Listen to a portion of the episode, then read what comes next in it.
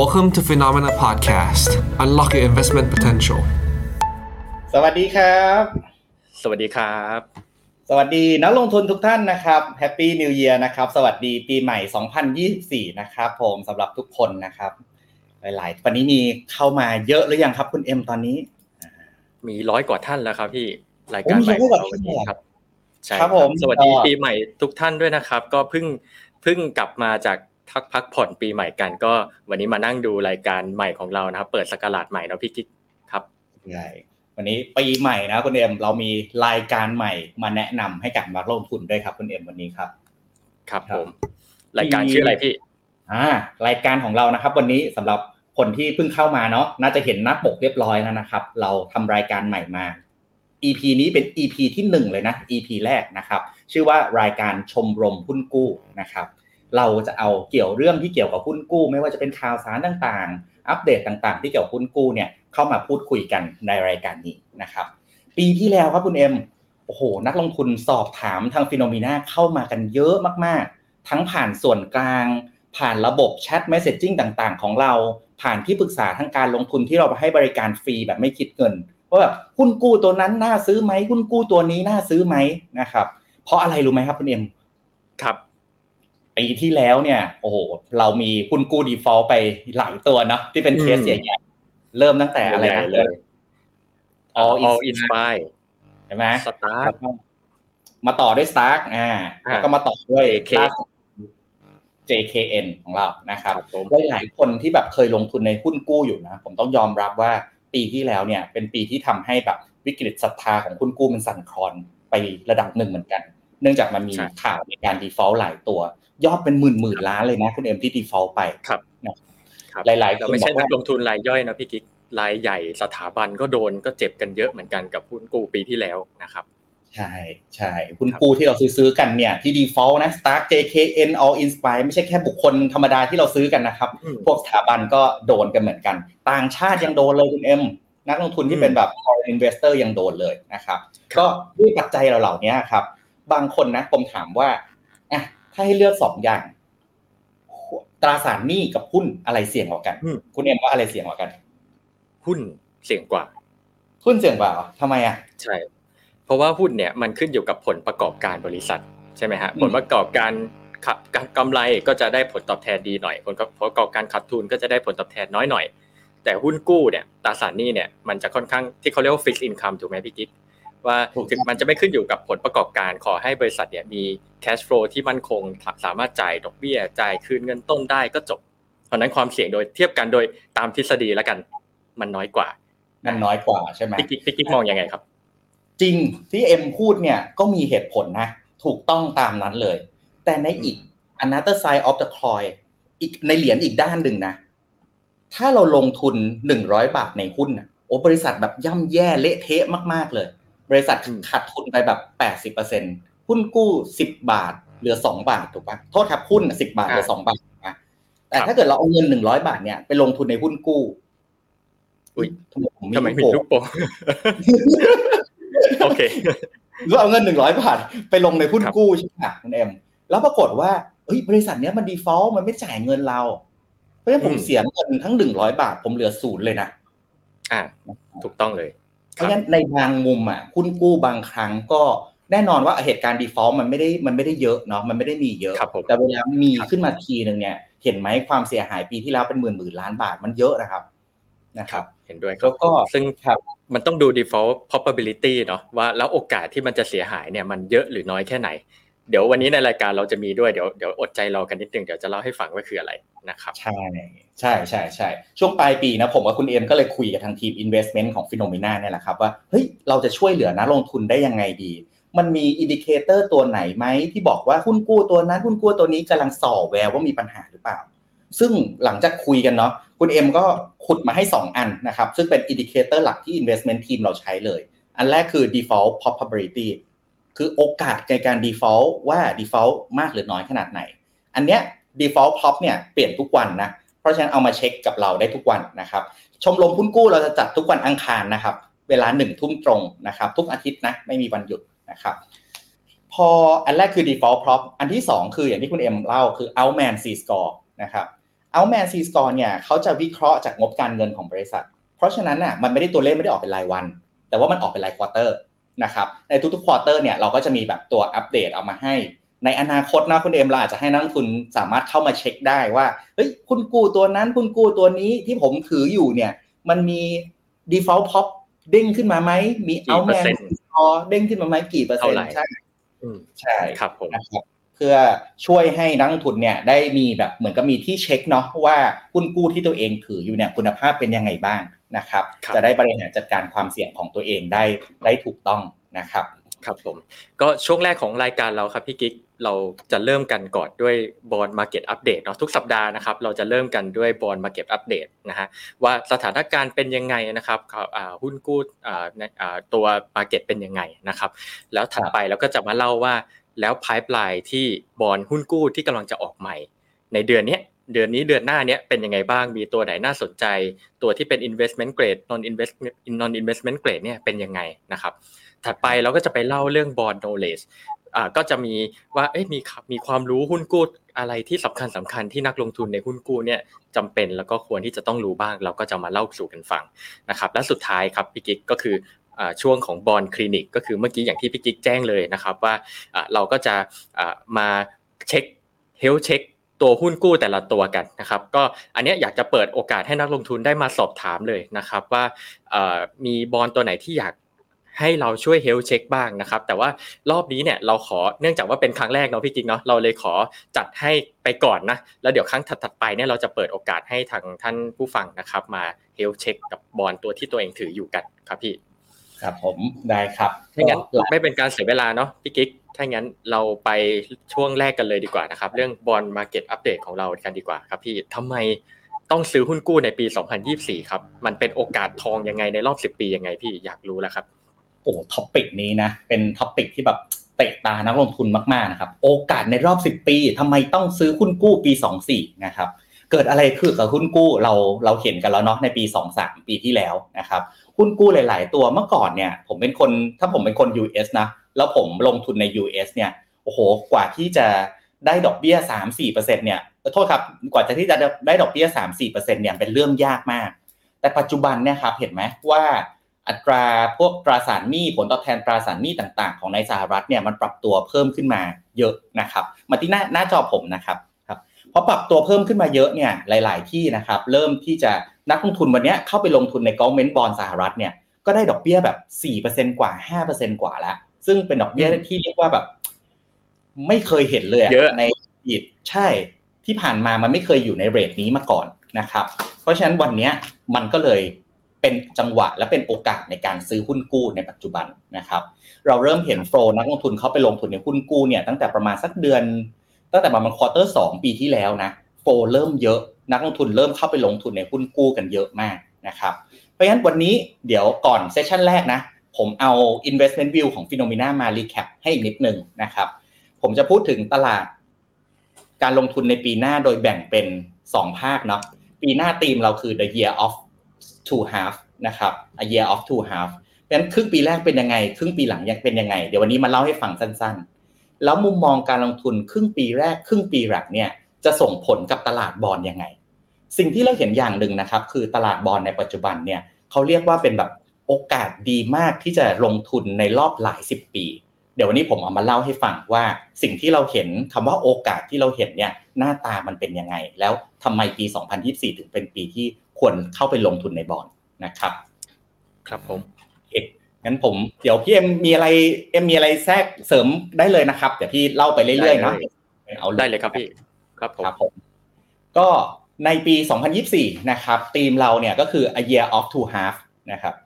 a year of two half คืออะไร ครึ่งปีแรกครับ เรา expect ว่าจะเห็นสิ่งนี้ก็คือ disinflation boost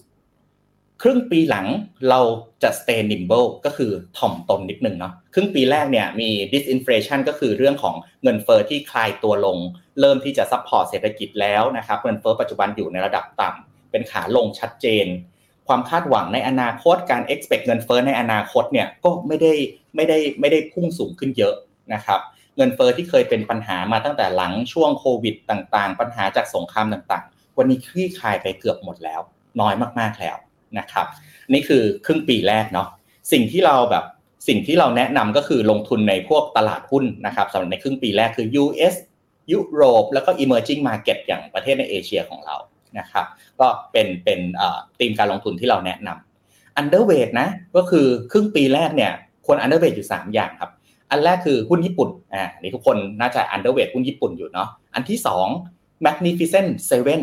จำได้ไหมครับ หุ้นนางฟ้า 7 ตัวที่ขึ้นมาก่อนหน้านี้เนาะถ้าใครไปดูดัชนีเนี่ยโอ้โหจะเห็นว่าตัวออย่างดัชนีดาวโจนส์ในอเมริกาเนี่ยถูกลากขึ้นมาด้วยหุ้น 7 ตัวนั้นจะเป็นหลักนะครับ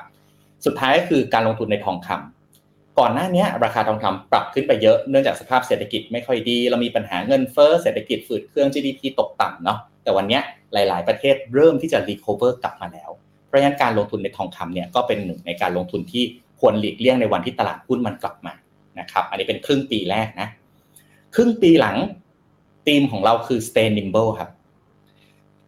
คริสิสที่เกิดจากโควิด -19 เนี่ยเรียกว่าเป็นครั้งแรกของโลกที่ไม่ได้เกิดจากวิกฤตทางการเงิน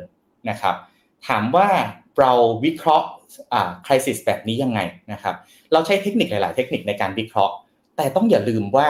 เราไม่เคยมีคริสิสที่เกิดจากโรคระบาดมาก่อน นะครับ เพราะฉะนั้นวันนี้เนี่ยในครึ่งปีหลังเนี่ยเราก็ยังการลงทุนแบบ เรายังลงทุนแบบค่อยๆ ระวังตัวนะครับ เพราะฉะนั้นเนี่ยเดี๋ยวผมจะไปชี้ว่า 3 ความเสี่ยงในครึ่งปีหลังเนี่ยมีอะไรบ้างนะครับ สิ่งที่ลงทุนได้ในครึ่งปีหลังนะ ก็คือเป็นการลงทุนในในจังหวะที่เรา stay nimble ในจังหวะที่เราแบบตั้งกาดเนาะก็คือลงทุนในทองคำนะครับ ลงทุนใน DXY นะครับหรือเงินดอลลาร์นะ ลงทุนใน US government bond หรือว่า high grade yield high grade bond yield ต่าง นะครับ อันนี้คือธีมในครึ่งปีแรกกับครึ่งปีหลังนะครับ หลายคนถามว่าอ้าวแล้ว once in a decade opportunity มันคืออะไรนะครับ ระดับดอกเบี้ยในปัจจุบันเนี่ยเรียกว่าสูงที่สุดในทศวรรษเลยนะครับ ในรอบ 10 ปีที่ผ่านมา เราไม่เคยอยู่ในภาวะดอกเบี้ยสูงขนาดนี้มาก่อน เดี๋ยวผมมีสไลด์หน้าหลังๆ เอาไปให้ดูนะว่าดอกเบี้ยปัจจุบันอยู่ที่ที่เท่าไหร่แล้วนะครับ การขึ้นดอกเบี้ยเนี่ยก่อนหน้านี้รัฐบาลเกิดจากเกิดจากรัฐบาลสหรัฐเนาะเป็นผู้นำในการขึ้นดอกเบี้ยมาพอขึ้นขึ้นขึ้นปุ๊บจุดประสงค์หลัก ๆ ในการขึ้นดอกเบี้ยเนี่ยเพื่อการสกัดกั้นเงินเฟ้อนะครับตอนนี้เงินเฟ้อเริ่มคลี่คลายเงินเฟ้อเริ่มลดลง วันนี้ถ้าใครยังไม่ทราบนะ อเมริกาเนี่ยออกมาผลิตน้ำมัน เยอะกว่าทั้งกลุ่มโอเปกแล้วนะครับเพราะฉะนั้นเนี่ยอัตราเงินเฟ้อที่ค่อย ๆ ลดลงเนี่ยทางเฟดก็จะค่อยๆที่จะปรับอัตราดอกเบี้ยลดลงเช่นกัน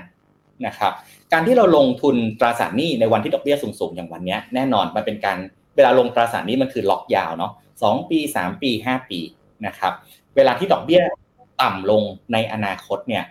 ตราสารหนี้ที่เราถืออยู่เนี่ยก็จะมีผลกำไรที่เราเรียกว่า capital gain จากตราสารหนี้ได้นะครับเดี๋ยวเราค่อยๆมาดูกันว่าด้วยเหตุผลอะไรจังหวะการลงทุนในตราสารหนี้ปี 2024 ถึงเป็น once a decade lifetime opportunity ครับ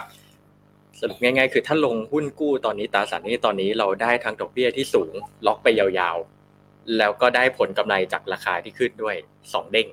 ถูกไหมฮะก็คือเราได้สองต่ออะดังนั้นก็คือเหตุผลว่าทำไมถึงควรลงทุนในตราสารหนี้ในปีนี้นั่นเอง ครับ ผมเชิญพี่ครับครับผมมา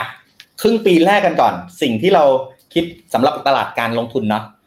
first half มันคือธีมของ disinflation boost นะครับ disinflation boost ก็คือ การ boost ของระบบเศรษฐกิจที่เกิดจากเงินเฟ้อที่มันกำลังปรับตัวลดลงนะครับ หลาย ๆ คนทราบอยู่แล้วหลาย ๆ คนติดตามข่าวเรื่องการลงทุนเนาะเราเป็นนักลงทุนนะครับ เราจะเห็นว่าอัตราดอกเบี้ยเนี่ยไม่ว่าจะเป็นในยุโรปในอเมริกานะก่อนหน้านี้โอ้ปรับตัวสูงขึ้นไปเยอะมาก รัฐบาลเห็นไหมฮะเห็นช่วงนี้ไหมครับ ช่วงนี้เป็นช่วงที่เรียกว่าค่อย ๆ ปรับจัดตาดอกเบี้ยขึ้นไปเนาะเพื่อสกัดกั้นเงินเฟ้อไม่ให้อยู่ในสูงเกินไม่จุดที่สูงเกินไป นะครับ เรารัฐบาลสหรัฐเนี่ยหยุดขึ้นดอกเบี้ยมาตั้งแต่เดือนกรกฎาคมปีที่แล้วนะครับแล้วก็คงดอกเบี้ยคงตัวมาตลอด จนถึงช่วงปลายปีเนี่ยเริ่มมีแง้มแง้มออกมาว่าเฮ้ยเขาจะเริ่มที่จะปรับลดดอกเบี้ยลงในอนาคตแล้วนะ เราเล็งๆกันประมาณสัก quarter สอง quarter สามก็จะมีการเริ่มปรับดอกเบี้ยลงนะครับซึ่งเป็นทิศทางเดียวกับหลาย ๆ ประเทศทั่วโลกไม่ว่าจะเป็นทาง UK US นะครับ สิ่งที่มองได้อย่างหนึ่งเนี่ยเวลาที่รัฐบาลสหรัฐออกมาบอกว่าเอ้ยจะลดดอกเบี้ยละสิ่งที่เรามองได้อย่างหนึ่งเนี่ยก็คือพวกเราเรียกว่า Euribor future นะครับคือราคาของพวกตราสาร future ต่างๆ ที่เขา trade กันนะครับเราเข้าไปดูใน ECB policy rate เนี่ย future ตัวนี้เนี่ยเรียกว่า curve ของ future เนี่ยมันเริ่มปรับมาสะท้อนอัตราดอกเบี้ยที่ปรับลดลงมาแล้วนะครับเพราะฉะนั้นสิ่งที่แปลได้จากรูปนี้ก็คือ มันไม่ใช่ว่าสหรัฐบอกอย่างเดียวนะ ว่าจะลดจะลดดอกเบี้ย แต่ว่าคน trader นักลงทุน fund manager ที่ trade อยู่ในตลาดเนี่ยเขาก็ trade แบบ price in ว่าจะมีการลดดอกเบี้ยไปแล้วเช่นกันนะครับ สิ่งที่กดดันเรื่องเงินเฟ้อที่ในช่วงที่ผ่านมาอันหนึ่งเนี่ยคือเงินเฟ้อที่ถูกกดดันจากภาคการผลิตนะครับหรือว่า manufacturing นั่นเอง เวลาที่มีออเดอร์การผลิตเข้ามาเยอะๆเยอะๆเนี่ยมันก็เหมือนกับมีดีมานความต้องการของสินค้าและบริการนั้นเยอะ แล้วดีมานนั้นแหละเป็นตัวพุช ให้โรงงานต่างๆ เนี่ยเขาผลิตสินค้าและบริการออกมาเยอะ แน่นอนดีมานพุชทำให้ราคาขึ้นถูกไหมครับ ซึ่งเป็นส่วนหนึ่งของเงินเฟ้อนะครับ ถ้าเราลองมาดูนะ manufacturing supplier delivery delivery index นะครับ จะเห็นว่าตัวเส้นสีดำเนี่ยปรับลงมาค่อนข้างเยอะละ แล้วมันก็เป็น indicator ตัวหนึ่งที่ล้อกับ US CPI หรือว่าเงินเฟ้อในสหรัฐในเส้นสีส้มเหมือนกันนะครับ เพราะฉะนั้นตอนนี้ manufacturing supplier delivery index เนี่ยปรับลงมาละนะครับเงินเฟ้อกำลังค่อยๆ ปรับตามลงมา เพราะฉะนั้นสิ่งที่เราเห็นคือปัญหาเงินเฟ้อในสหรัฐเนี่ยมันไม่ได้น่ากลัวเหมือนเหมือนในอดีตแล้วนะครับเริ่มค่อยๆคลี่คลายความกังวลลงได้เยอะนะครับไม่ใช่แค่ในสหรัฐอเมริกานะครับแต่ว่าในยุโรปต่างๆเนี่ยก็มีการปรับเงินเฟ้ออย่างมีนัยสำคัญนะค่อยๆ ปรับลดลงอย่างมีนัยสำคัญ บางประเทศเมื่อก่อนนะคุณเอ็มโหพุ่งไปถึงนี่สิบเปอร์เซ็นต์เห็นไหมฮะครับพวก Euro area นะครับ อิตาลีสเปนนะครับ ก่อนหน้านี้ปีสองสองเนี่ยขึ้นไปถึงสิบเปอร์เซ็นต์นะเงินเฟ้อสิบเปอร์เซ็นต์ต่อปีนี่โหดมากๆนะโหดมากครับ เราซื้อขนมปังวันนี้หนึ่งร้อยบาท ปีหน้าเราต้องซื้อหนึ่งร้อยสิบบาท ปีต่อไปเราต้องซื้อหนึ่งร้อยี่สิบเอ็ดบาท มันโหดมากๆนะครับปีละสิบใช่ แต่ขึ้นแต่ยังมองอย่างเงี้ยเหมือนกับว่าเงินเฟ้อก็จะเริ่มกลับมาสู่ ภาวะปกติมากขึ้นเนาะพี่กิ๊กเพราะว่าก่อนหน้านี้ถ้าสังเกตดูเนี่ยฝั่งทั้งอเมริกาทั้งยูโรโซนเองเนี่ยก็อัตราเงินเฟ้อไม่เคยเกิน 2%มาตลอด แต่พอมาเจอช่วงโควิด มีการทำนโยบายการเงินอัดฉีดสภาพคล่องแล้วก็กัดกระตุ้นกันเยอะๆทำให้มีเงินเฟ้อขึ้นมาราคาน้ำมันก็หนุนอีก แต่ว่าตอนนี้ทุกอย่างมันเริ่มชะลอลงทำให้เงินเฟ้อทั่วโลกมันเริ่มกลับสู่ภาวะปกติมากขึ้นดอกเบี้ยมันก็เลยค่อย ๆ มองกันว่าปีหน้าจะเริ่มทยอยลดลงนะครับ ซึ่งซึ่งตรงเนี้ยที่คุณเอ็มพูดตรงเนี้ยสำคัญเลย คือถ้าปรับลดดอกเบี้ยลง แต่ว่าเงินเฟ้อไม่ลง อันเนี้ยมีปัญหาถูกไหมแต่ถ้าเกิดว่าไม่ปรับลดดอกเบี้ย แต่วันนี้เงินเฟ้อปรับลดลงแล้ว วันนี้ไม่มีปัญหานะครับ เพราะฉะนั้นเนี่ย move ถัดไปของของตลาดในอเมริกานะ มันก็คือเรื่องของการทำนิ่งในการปรับดอกเบี้ย ว่าเฮ้ยถ้าปรับลดลงแล้วเนี่ย เงินเฟ้อจะกลับมาหรือเปล่า เศรษฐกิจจะฟื้นได้หรือเปล่า ที่เราเรียกว่า soft landing หรือ hard landing นั่นเองนะครับครับ ถามถามพี่กิ๊กไวๆนิดนึงขาโอกาสกลับมาเป็นดอกเบี้ยขาขึ้นยังมีอีกไหมพี่ถ้าพี่กิ๊กให้พี่กิ๊กประเมินตอนนี้ โอ้ถ้าให้ประเมินตอนนี้นะเอ็มเขาขึ้นมาเนี่ย ขึ้นดอกเบี้ยมากันตั้งแต่ประมาณช่วงของสอง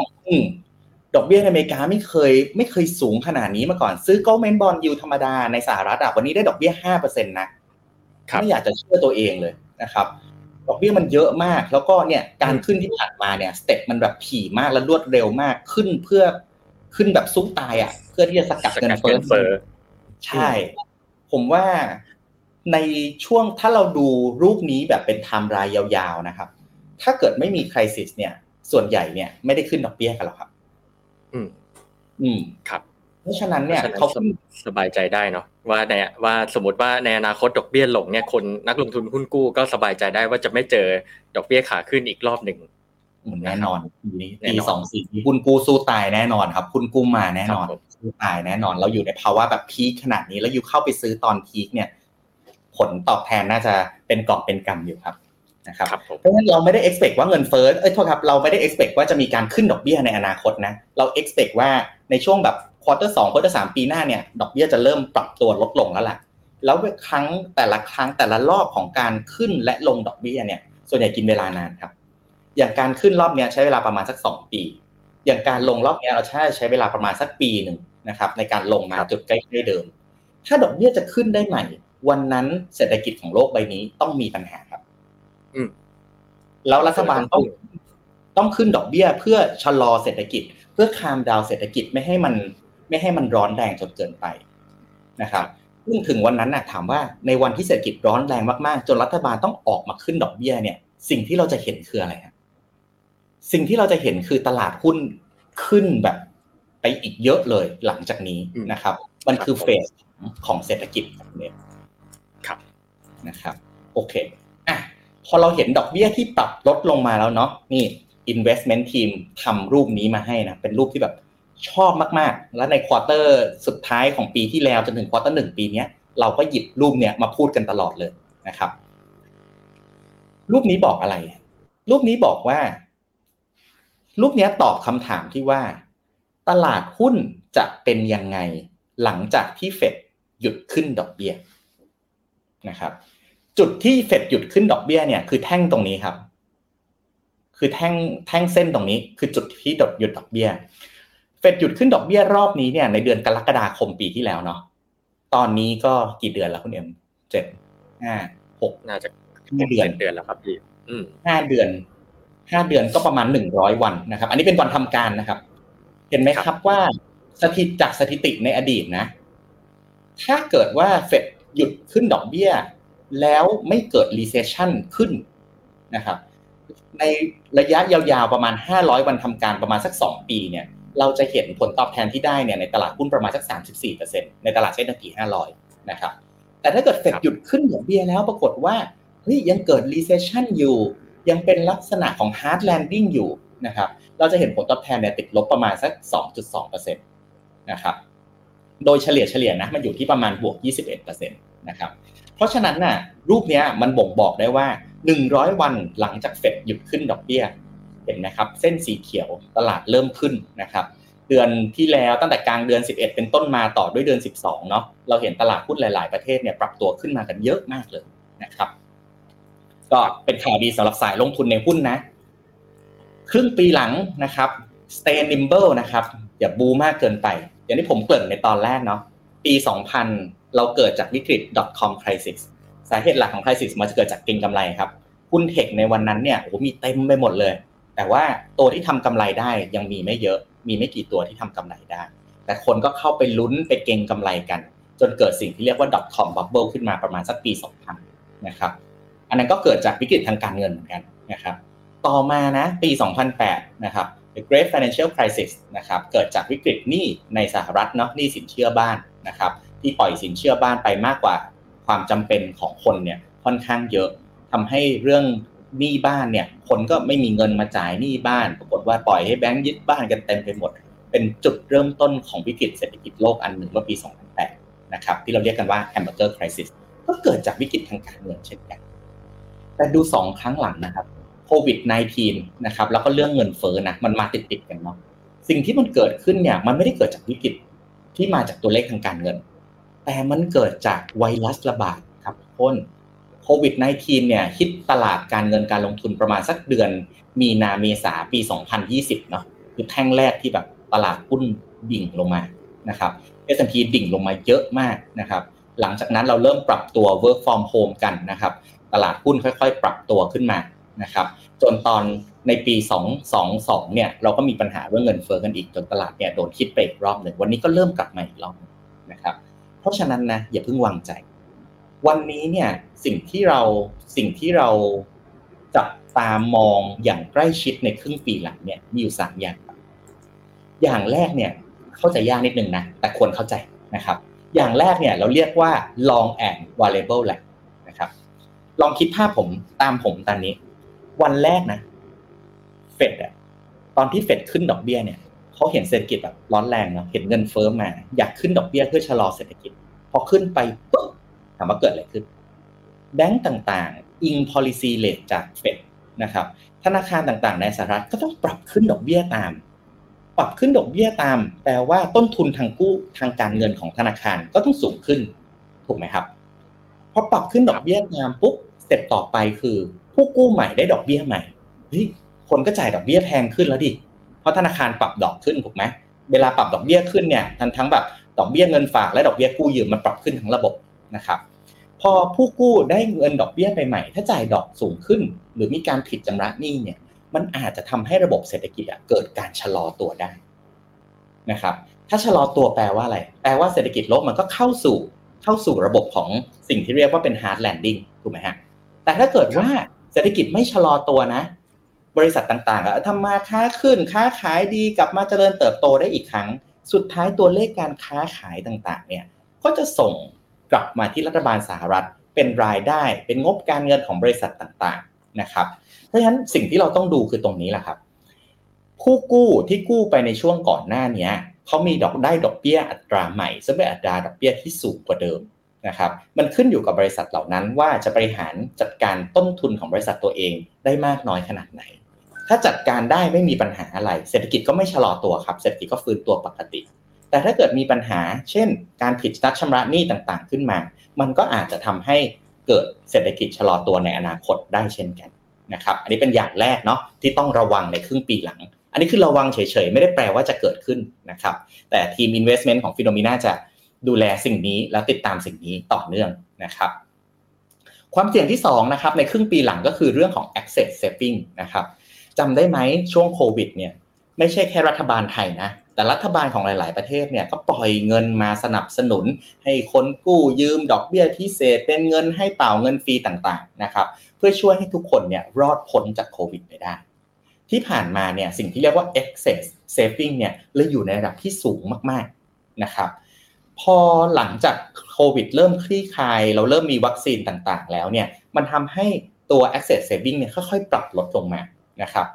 ถึงแม้ว่าในอดีตนะไม่เคยมี access saving มาก่อนนะครับเพราะว่าไม่ได้มีกระตุ้นมาตรการกระตุ้นอัดฉีดใด ๆ ถึงว่ามันจะหมดไปเนี่ยถึง access saving จะหมดไป มันก็ไม่ได้แปลว่าจะทำให้เศรษฐกิจไม่ดีนะทุกคน มันอาจจะทำให้ตัวกระตุ้นตัวหนึ่งหายไปเท่านั้นเอง แต่ถ้าระบบเศรษฐกิจสามารถ recover ได้เป็นปกติ งบการเงินออกมาดีราคาหุ้นขึ้นปกติก็ไม่มีปัญหานะครับ ก็เป็นเรื่องหนึ่งที่ ไม่ได้เป็นข้อเสียหรอกเป็นแค่ตัวกระตุ้นอันหนึ่งมันกำลังจะหมดเท่านั้นเองนะครับ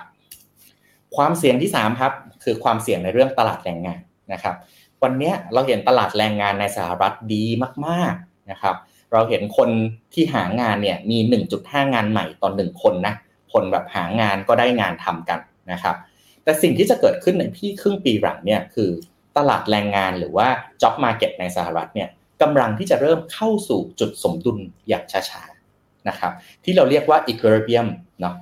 จุดสมดุลคืออะไรครับคือตรงนี้นะครับนะครับ เห็นไหมครับว่าอัตรา unemployment rate เนี่ยค่อยๆ ปรับตัวเพิ่มขึ้นมาอย่างช้าๆ แล้วอัตรา job opening หรือว่าอัตรางานใหม่เนี่ยก็ค่อยๆ ลดลงอย่างช้าๆ วันหนึ่งในอนาคตนะ สุดท้ายมันก็จะตัดกันในจุดที่สมดุลนะครับ อันนี้เป็นเรื่องปกติมากๆของตลาดนะ นะครับเพราะฉะนั้นเนี่ยในครึ่งปีหลังเราก็ต้องจับตา job market ในอเมริกาอย่างต่อเนื่องนะว่าตลาดเนี้ยจะทำให้ sentiment ของการลงทุนมัน drop ไปในปีหน้าหรือเปล่านะครับนี่เป็นมุมมองในครึ่งครึ่งปีหลังครับคุณเอ็มมีอยู่สามสามระวังอ่าระวังเรื่อง long and variable lag ระวังเรื่อง excess saving และระวังเรื่องตลาดแรงงานครับครับ จริงๆสามระวังเนี้ยเองนี่ก็เป็นจุด ประเด็นประเด็นอยู่สามประเด็นนี้เหมือนกันเนาะพี่กิ๊กว่ามันก็เป็นความเสี่ยงของเศรษฐกิจในครึ่งหลังแหละที่ทำให้ถ้าสมมติว่ามันเป็นตามที่เกิดขึ้นจริงนี้จริงเนี่ยมันก็จะทำให้ครึ่งหลังเนี่ยเป็ดก็น่าจะลดดอกเบี้ยได้ได้เขาเรียกว่ามีปัจจัยในการส่งเสริมให้ลดดอกเบี้ยได้มากขึ้น ถ้าอย่างเช่นความเสี่ยงแรกที่พี่กิ๊กบอกว่า long and variable lag ถ้าสมมติว่าขึ้นดอกเบี้ยแล้วผลทำให้เศรษฐกิจชะลอเนี่ย พอมันชะลอจริงปั๊บเนี่ย ก็แน่นอนว่าโอกาสการลดดอกเบี้ยก็มา ถูกไหมฮะ ความเสี่ยงที่ 2 ก็เหมือนกันที่เมื่อกี้ที่บอกว่ามี excess saving ถูกไหมครับถ้าเป็น excess saving เนี่ยนั่นหมายความว่า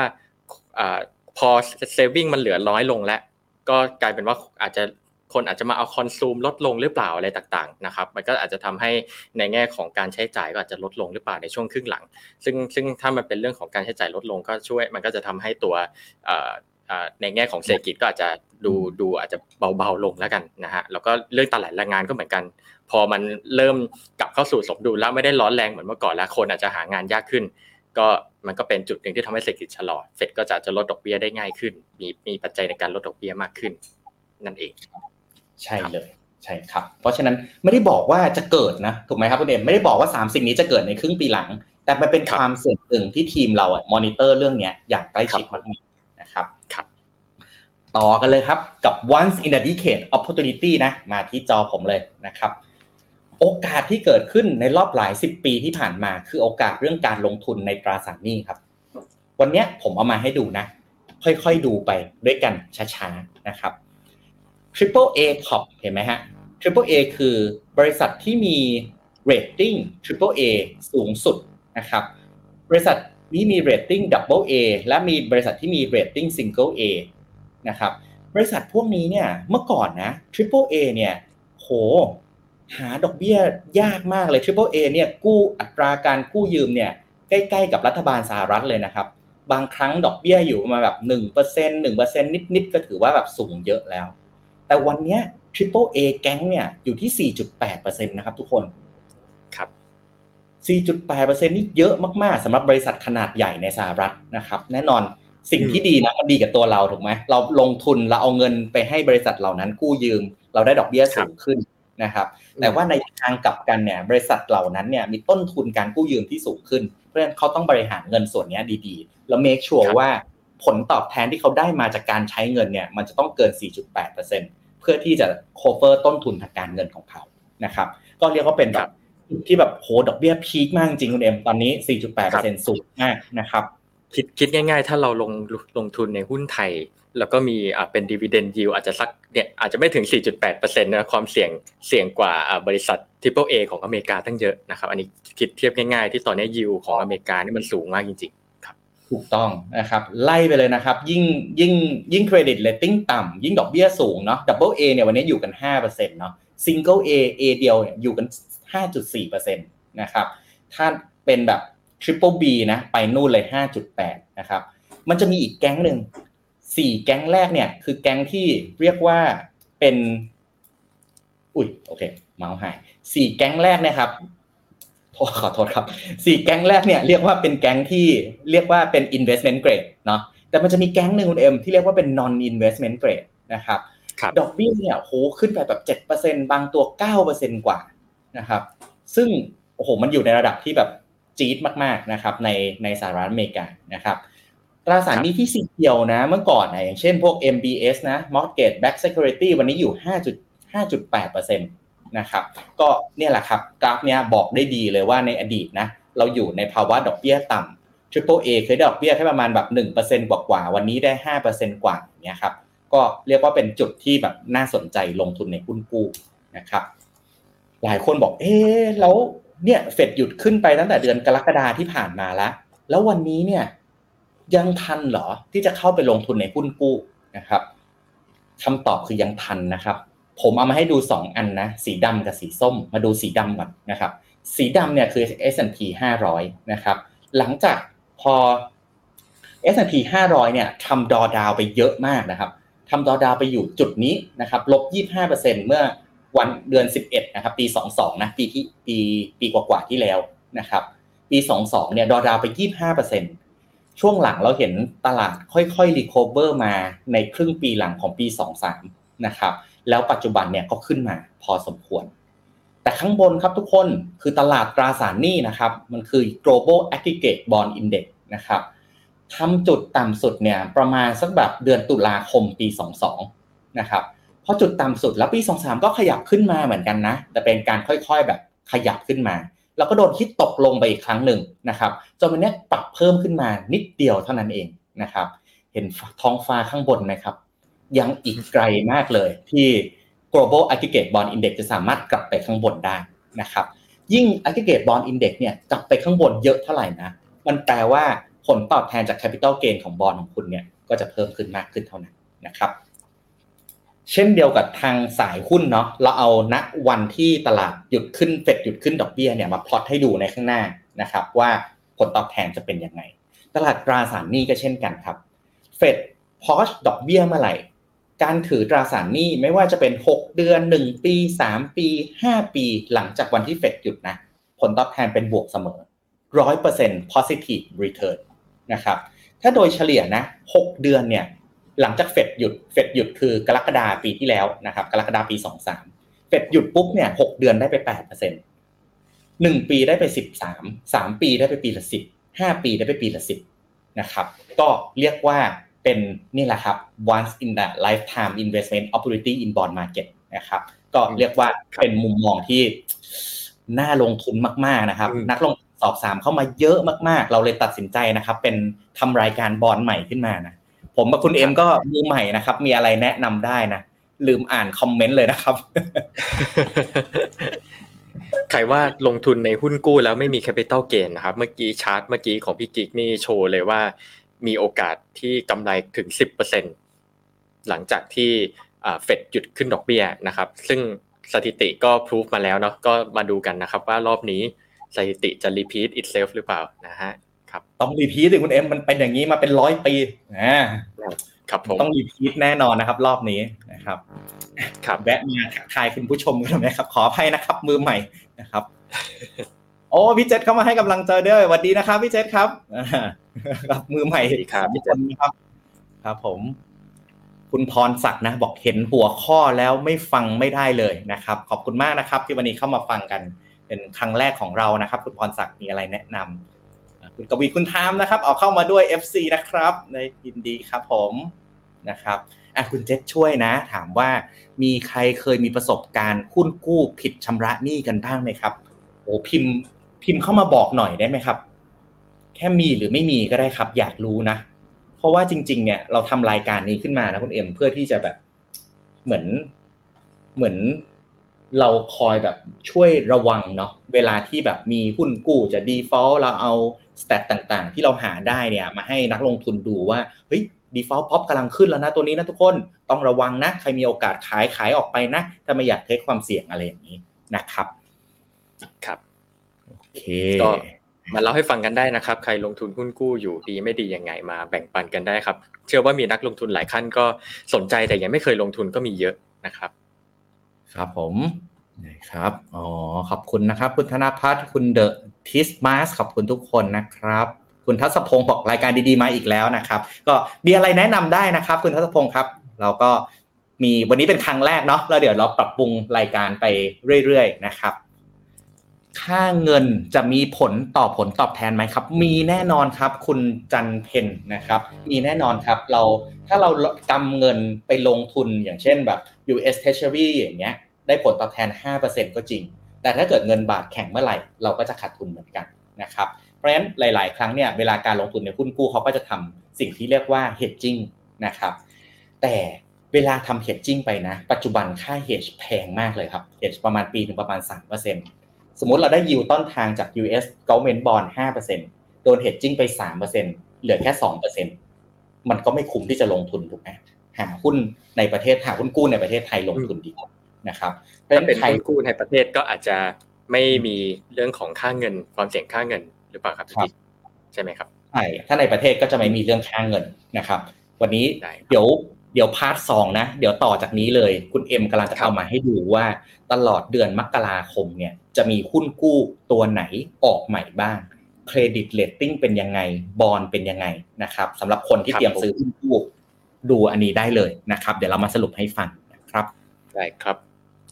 มาที่จอผมกันเลยนะครับ ก็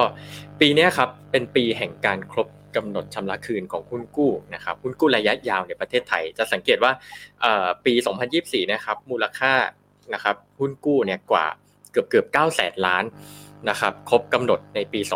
2024 นะครับซึ่ง 90%เนี่ยเป็นกลุ่ม investment grade นะครับหรือ investment grade นี่ก็คือเป็นอันดับเรตติ้งที่สูงหน่อยนะครับที่มีความเสี่ยงที่ต่ำต่ำหน่อยนะครับผม โดยหุ้นกู้ที่ครบกำหนดเนี่ยครับเป็นประเภทไหนบ้างนะครับ ก็ต้องบอกว่า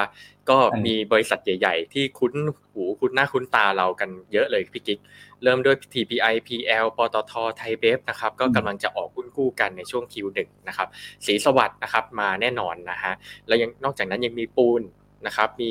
แบงก์ต่างๆนะครับต่อคิวกันมานะครับโดยรวมทั้งหมดเนี่ยนะครับหุ้นกู้ที่ครบกำหนดเนี่ยก็อยู่ประมาณสักเก้าแสนกว่าล้าน บาทนะครับ ซึ่งแน่นอนพอเขาครบกำหนดเนี่ยเขาก็จะมีการออกหุ้นกู้เพื่อเหมือนกับว่า low over หุ้นกู้เดิมที่หมดอายุไปนะครับ ซึ่งก็เป็นโอกาสสำหรับนักลงทุนหุ้นกู้นะครับ ที่สามารถลงทุนในหุ้นกู้บริษัทใหญ่ ๆ นี้ต่อไปได้นะครับ แล้วเดือนมกราคมเดือนนี้ครับปีใหม่ของเรานะฮะมีหุ้นกู้อะไรที่จะเสนอขายบ้างนะครับ อันนี้เป็นตลาดแรกนะพี่กิ๊กนะครับคุณเอ็มครับโหแปแป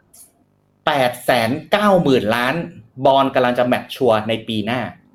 ใช่ ปีนี้ปีนี้พี่ปีสองพันเออยี่สิบปีสี่นี้ปีสองสี่เราปีใหม่กันแล้วครับแปดแสนเก้าหมื่นล้านของ bond mature เนี่ยแบบโอ้โหมันมันเยอะมหาศาลเลยนะ ผมผครัมบรู้สึกว่าไม่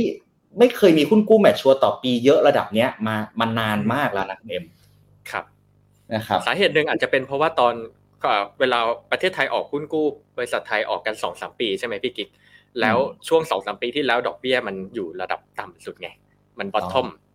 อะพอมัน bottom ปุ๊บเนี่ย คนก็เลยออกหุ้นกู้กันใหญ่แล้วก็มันก็มา mature เอาช่วงนี้นี่เอง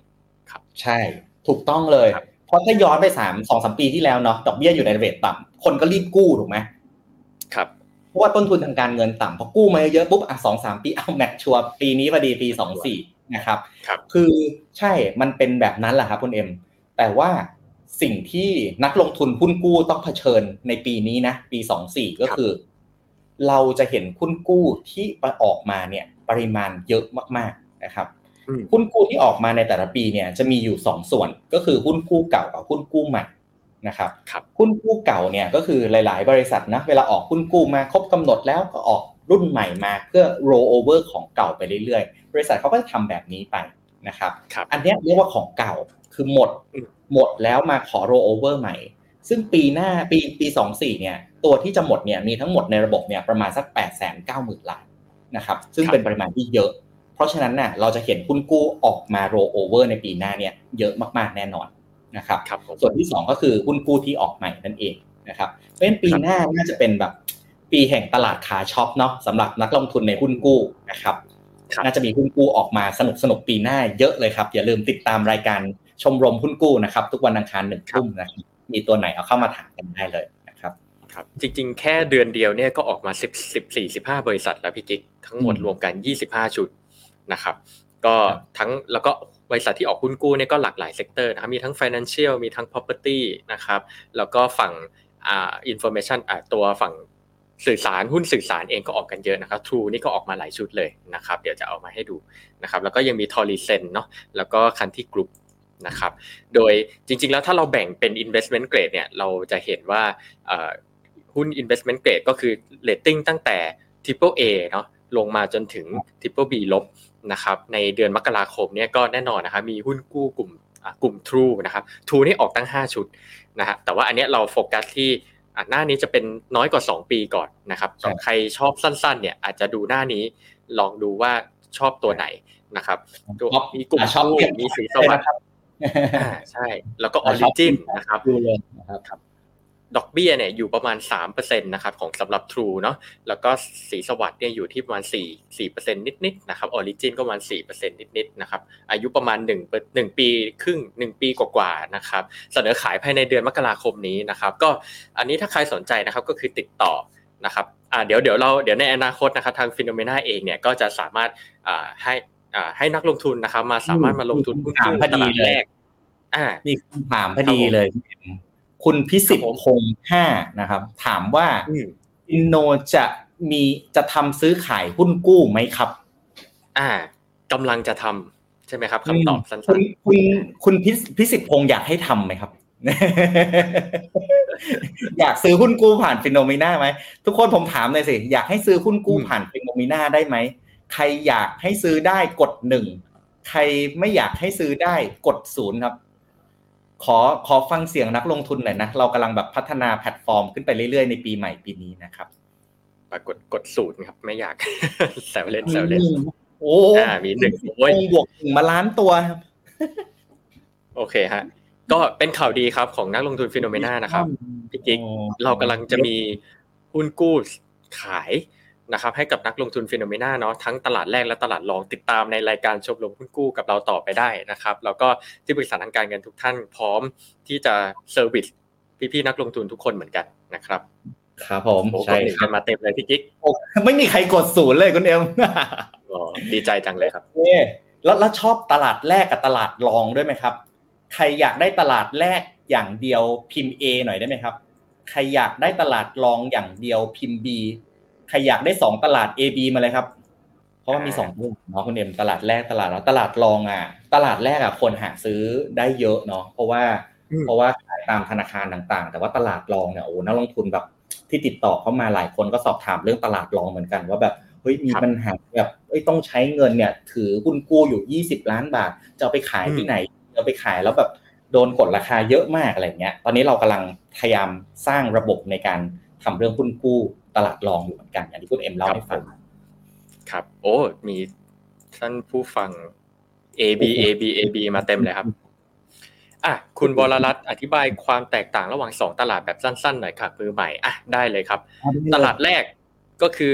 บริษัทที่ออกหุ้นกู้ครั้งแรกนั่นไม่ใช่ออกหุ้นกู้ออกใหม่อะครับ เพื่อได้เอาเงินไปใช้ในกิจการเนาะก็คือเป็นการกู้ยืมเงิน อันนี้เขาการออกหุ้นกู้เหมือนหุ้น IPO ครับออก หุ้นกู้ IPO นี่แหละมันคือตลาดแรกนะครับ ในขณะที่ตลาดรองเนี่ย มันก็คือการที่สมมตินักลงทุนถือหุ้นอยู่ ถือหุ้นกู้อยู่แล้วอยากจะขายออกก่อนที่หุ้นกู้จะครบกำหนดชำระอ่าอันนี้เรียกว่าเป็นการขายในตลาดรองนะครับ หรือสามารถซื้อในตลาดรองก็ได้ก็คือ ซื้อหุ้นกู้กับซื้อหุ้นกู้แบบที่ไม่ใช่หุ้นกู้ออกใหม่นะครับ อันนี้ก็เรียกว่าเป็นตลาดรองเหมือนกันนะครับ ครับ ตลาดรองจริงก็คือแบบซื้อขายเปลี่ยนมือกันนะเนาะอย่างเช่นแบบเราอย่างพี่มีหุ้นกู้อยู่ใบหนึ่งพี่เอ็มซื้อเปล่าพี่ขายให้หุ้นกู้ขายให้อย่างเงี้ยอันนี้คือตลาดรองครับถ้าตลาดแรกก็คือซื้อใหม่จากแบงก์เลยนะครับ ครับผมอะคุณลักห้าห้าอยากได้ตลาดรองแบบออนไลน์ อดใจรอนิดนึงถ้าแบบออนไลน์นะฮะออนไลน์เลยครับโอ้โหวันนี้นิดนึงเห็นตามแบงก์ตามโบรกเกอร์วันนี้ก็ยังไม่ค่อยมีออนไลน์กันเลยนะครับได้ครับมาแน่ครับ แต่ว่าอ่ามาแน่ๆครับ แต่ว่าต้องอดใจรอกันหน่อยนะครับ ไทม์ไลน์คุณรูระบายนะครับ ถามว่าไทม์ไลน์ประมาณเมื่อไหร่นะครับ ก็ quarter หนึ่งปีนี้ครับมาแน่นอนครับ เดี๋ยวเราขอซุ่มพัฒนาอีกนิดนึงนะครับ อย่างนี้ได้ไหมโอ้คนอยาก trade หุ้นกู้กันเยอะเลย อยากให้เราขายหุ้นกู้กันเยอะเลยคุณเอ็มครับผมขออย่างนี้ได้ไหมครับ เดี๋ยวผมมาคุณเอ็มนะ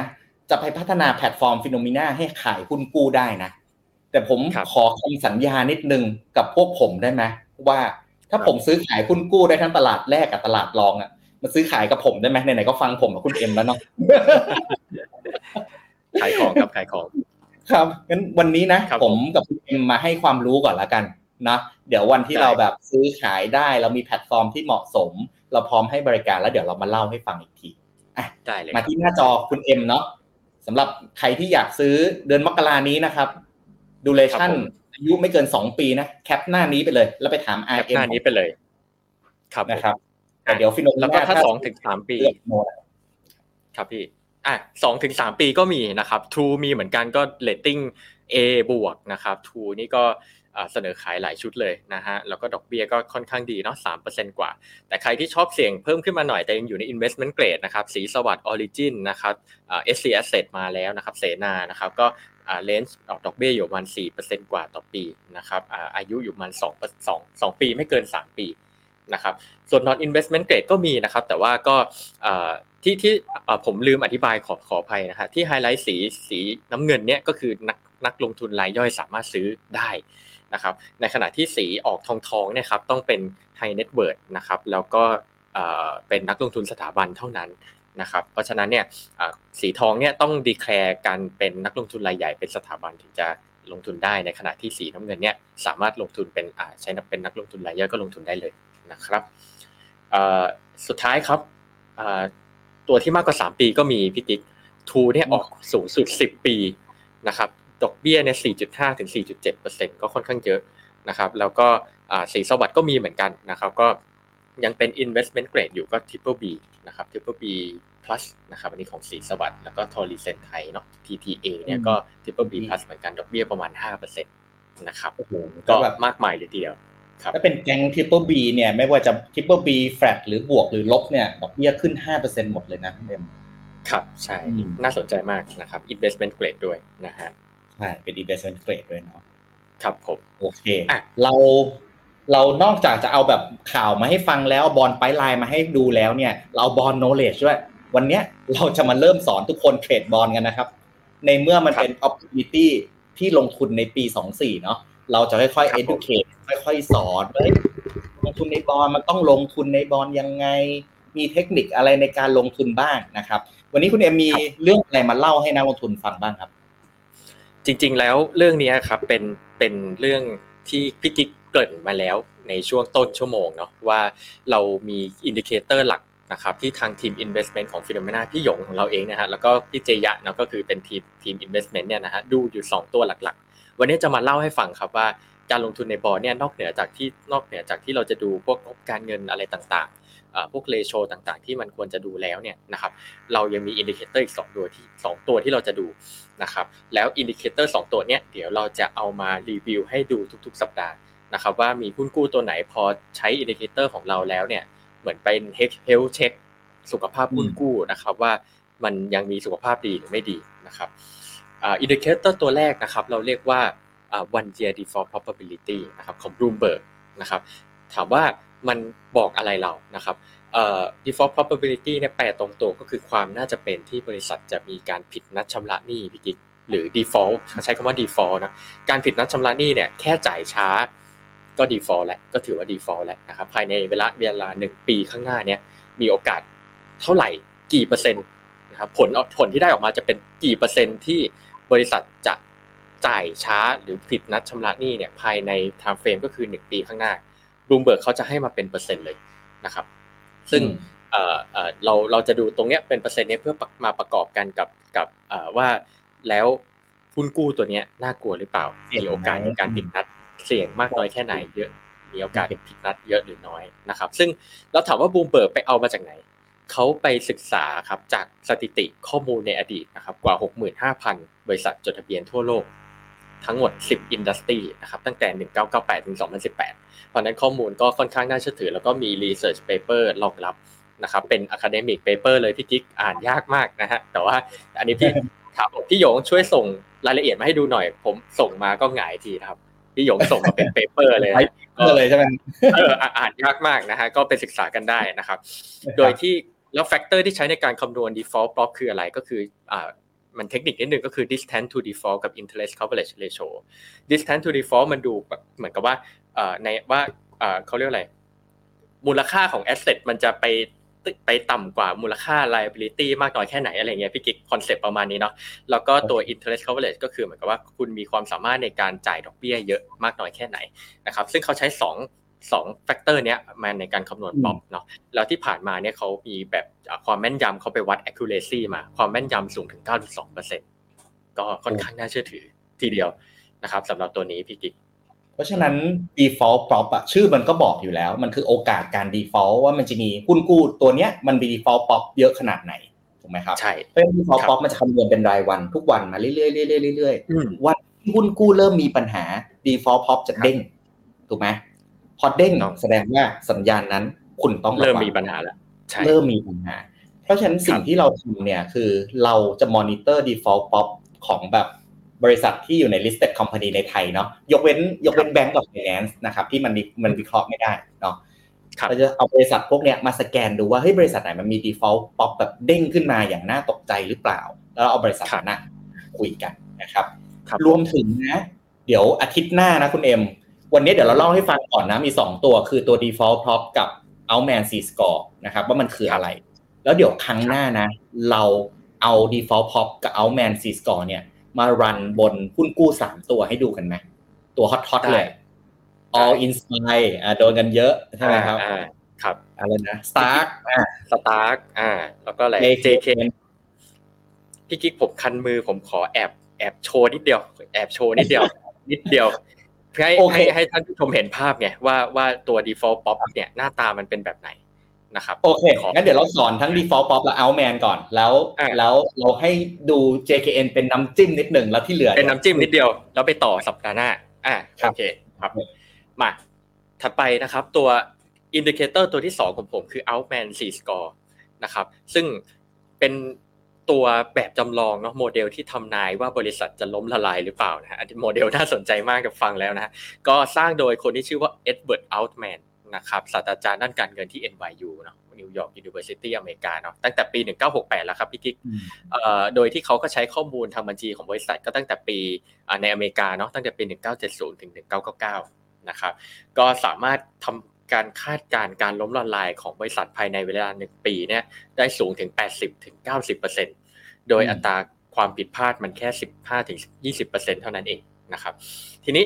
ไอตัว outman score model เนี่ยฮะ4 score เนี่ยจริงๆแล้วเนี่ย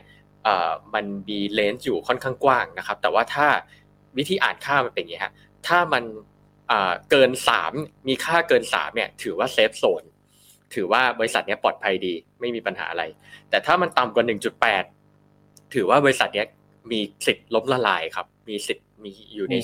โซนที่เป็น distress หรือหรือโซนที่มันมันล้มละลายเนาะแล้วก็ถ้าอยู่ระหว่าง 1.8 ถึง 3 เนี่ยต้องบอกว่ายังสรุปไม่ได้ อาจจะแบบยังไม่แน่ใจอาจจะอาจจะมีปัญหาก็ได้นะครับต้องระวังซึ่งต้องระวังต้องระวังอะอย่างที่บอกขอเกินนิดเดียวนะครับ ว่าเราก็เอาตัวตัว default probability นั่นแหละไปจับกับหุ้นกู้ของ JKN พี่กิ๊กที่ผ่านมาเป็นไงครับ ตอนที่ตบอะอยากให้ทุกท่านดูตรงนี้นะครับเอ่อต้องบอกว่าไอตัว outman 4 score ขอดูข้างล่างก่อนพี่เอ็มกดคีย์บอร์ดตัว L ทีหนึ่งครับ มันจะเป็น pointer อ๋อครับ L เนาะ L อ่าโอเคโอเค ตัวนี้ฮะ ต้องบอกว่าจริง ๆ แล้วเนี่ย ถ้าเราไปดู outman 4 score เมื่อกี้เราบอกว่าถ้าอยู่ในเกิน 3 ก็คือเกินเส้นเขียวเนี่ยจะถือว่าบริษัท healthy ถูกไหมครับ แต่ถ้าต่ำกว่าเส้นแดงเนี่ยถือว่าบริษัทเนี่ยมีความเสี่ยงผิดนัดชำระหนี้นะครับ ซึ่งเราเห็นว่าตัว JKN เนี่ยมันมีสัญญาณมาตั้งแต่ปี 2022 แล้วพี่กิ๊ก สัญญาณมันมา มันมาตั้งแต่ตอนนั้นแล้วนะครับ แล้วพอไปดูไอ้ไอ้ข้างบนเนี่ยที่เป็น default probability เนี่ยฮะ เราก็จะเห็นว่า default prop เนี่ยจริงๆ แล้วมันก็เริ่มไต่ระดับมา เอาจริง ๆ ตั้งแต่ก่อนสิ้นปี 2022 แล้วครับ เพราะฉะนั้นเนี่ยถามว่าไอ้ปัญหาที่มันเกิดขึ้นในปี 2023 เนี่ยถามว่ามันมีสัญญาณล่วงหน้ารู้ เราสามารถรู้ล่วงหน้าไหมคำตอบคือเราเราจะรู้ล่วงหน้าครับ เพราะฉะนั้นวันนี้เราขอ เป็นน้ำจิ้มกับทางท่านผู้ชมเท่านี้ก่อนนะฮะแล้วเดี๋ยวเนื่องจากเวลาเราค่อนข้างจำกัดจริงๆนะครับแล้วเดี๋ยวยังไงสัปดาห์หน้าเนี่ยเราจะมาให้เอาหุ้นกู้มาเอาอีกสักสองสามเคสมาให้กันให้ดูกันนะครับว่าแล้วหุ้นกู้ที่ทั้งตัวที่มีปัญหาเนาะในปีที่แล้วนะครับอย่างเช่นตัว All Inspire หรือตัว Stark เนี่ยจริงๆ Stark นี่มันแอบมีเป็นเรื่องฟอร์ดนิดนึงนะเดี๋ยวเดี๋ยวจะมาดูกันว่าแล้วไอ้ตัว default prop เนี่ยมันจะสะท้อนเรื่องฟอร์ดหรือเปล่ามาดูกันนะครับ ครับพี่กิ๊กนะถ้าเราแบบพี่เอ็มงั้นถ้าเราจัดรายการนี้หนึ่งปีที่แล้วนะเราอาจจะช่วยนักลงทุนได้หลายคน ไม่ไปติดร่างแหหุ้นกู้ JKN default เนาะ ครับรู้รู้ไงไม่สู้รู้งี้ครับ เช่นเดิมครับใช่ครับ ครับใช่ครับ รู้รู้รู้ไงไม่สู้รู้นี้ถูกต้องเลยครับ เรื่องอดีตเป็นเรื่องที่เรารู้ทั้งหมดนะครับ ครับครับ แต่ว่าเนี่ยเราก็เห็นโอกาสเนาะเราก็มาแนะนำเรามาทั้งเอาข่าวมาให้ฟัง เรามาสอนว่าต้องดูยังไง default pop คืออะไร outman คืออะไร แล้วก็ implement ลงไปในหุ้นกู้แต่ละตัวของจริงให้ดูด้วยว่าเฮ้ยในวันที่แบบมันจะเกิด default เนี่ยหน้าตาของ2 indicator เนี้ยมันจะเป็นยังไงนะครับ จุดประสงค์หลักที่เราพัฒนาการไลฟ์ในรายการชมรมหุ้นกู้ขึ้นมานะครับ เพราะว่าเราเนี่ยต้องการที่จะปกป้องนักลงทุนให้ห่างไกลจากเรื่อง default ของหุ้นกู้ต่างๆนะครับ วันนี้เนี่ยเราเราขอทำหน้าที่ในการสปอตว่าเฮ้ยตัวไหนที่ default pop มันดูน่ากลัว แล้วเราก็จะมาบอกในรายการนี้นะ ว่าเราเจออะไรที่มันน่ากลัวหรือเปล่านะครับถ้าบอกในรายการนี้ปุ๊บคุณก็เอาไปดูว่าเฮ้ยในพอร์ตของคุณเนี่ยมีถือหุ้นกู้ตัวนี้อยู่หรือเปล่า นะครับรวมถึงในอนาคตเนาะเราก็จะเริ่มมี strategy ต่างๆนะครับแล้วก็มีบอลคลินิกให้กับนักลงทุนเนี่ยได้เข้ามาสอบถามว่าเฮ้ยกิ๊กพี่ถือตัวนี้อยู่อะตัวนี้ default พอเป็นยังไง outman c score เป็นยังไงนะครับสามารถมาเช็คในรายการนี้ได้ ในวีคถัดไปนะวีคนี้ยังยังเตรียมไม่ทันนะครับเดี๋ยวเราค่อยๆพัฒนาขึ้นมานะครับ สุดท้ายนะผมขอสแกนคอมเมนต์นิดนึงนะครับ ลงให้ใครขันตามโอเคได้ครับโอ้ยคนสนใจหุ้นกู้เยอะเลยครับ โอเค ก็วันนี้นะครับยังไม่มีคำถามเพิ่มแต่ดีนะไม่มีตังค์นะครับเดี๋ยวก็มีครับคุณพิธิพงศ์นะครับ ก็วันนี้นะครับก็เป็นเซสชั่นที่เราเตรียมมาเนาะผมกับคุณเอ็มเตรียมมาก็ใช้เวลาประมาณสักหนึ่งชั่วโมงในการ intro เกี่ยวกับเรื่องหุ้นกู้ต่างๆ แล้วก็บอก outlook ของ Finnomena นะครับ ผมกับคุณเอ็มเนี่ยก็เพิ่งจัดรายการประจำเนาะเป็นรายการนี้เป็นแบบรายการแรกๆเนาะที่ประจำก็ถ้ามีคอมเมนต์อะไรหรือว่ามีข้อเสนอแนะนะว่าเฮ้ยคุณกิ๊กคุณเอ็มเอาเรื่องนั้นมาคุยสิเอาเรื่องนี้มาคุยสิอยากเห็นรูปแบบนั้นจังเลย อยากเห็นรูปแบบนี้จังเลย พิมพ์เข้ามาในช่องแชทได้เลยนะครับ หรือถ้าตอนนี้ยังมันนึกไม่ออกเดี๋ยวอังคารหน้าหนึ่งทุ่มเจอกันใหม่ แล้วค่อยเข้ามาพิมพ์ก็ได้นะครับ รายการของเราก็จะ สบายๆเนาะเราก็จะมีการปรับปรุงรายการไปเรื่อยๆในอนาคตนะครับโอเคงั้นวันนี้ประมาณนี้ครับเลยเวลามานิดนึงแล้วนะครับได้เลยครับ ครับผมงั้นวันนี้ก็เป็น EP หนึ่งนะครับของรายการชมรมหุ้นกู้นะครับ วันนี้ผมกับคุณเอ็มขอลาไปก่อน สวัสดีปีใหม่นักลงทุนทุกท่าน ขอให้ทุกท่านประสบความสำเร็จจากการลงทุนในปี 2024 นี้นะครับ สวัสดีครับ สวัสดีครับ บริการที่ปรึกษาการลงทุนส่วนตัวจากฟิโนมีนาจะช่วยให้คุณสามารถจัดการการลงทุนจากคำแนะนำของมืออาชีพด้านการลงทุน ที่คอยดูแลและปรับพอร์ตการลงทุนของคุณให้เป็นไปตามเป้าหมาย สนใจรับบริการที่ปรึกษาการลงทุนส่วนตัว สมัครได้ที่ f i n o m e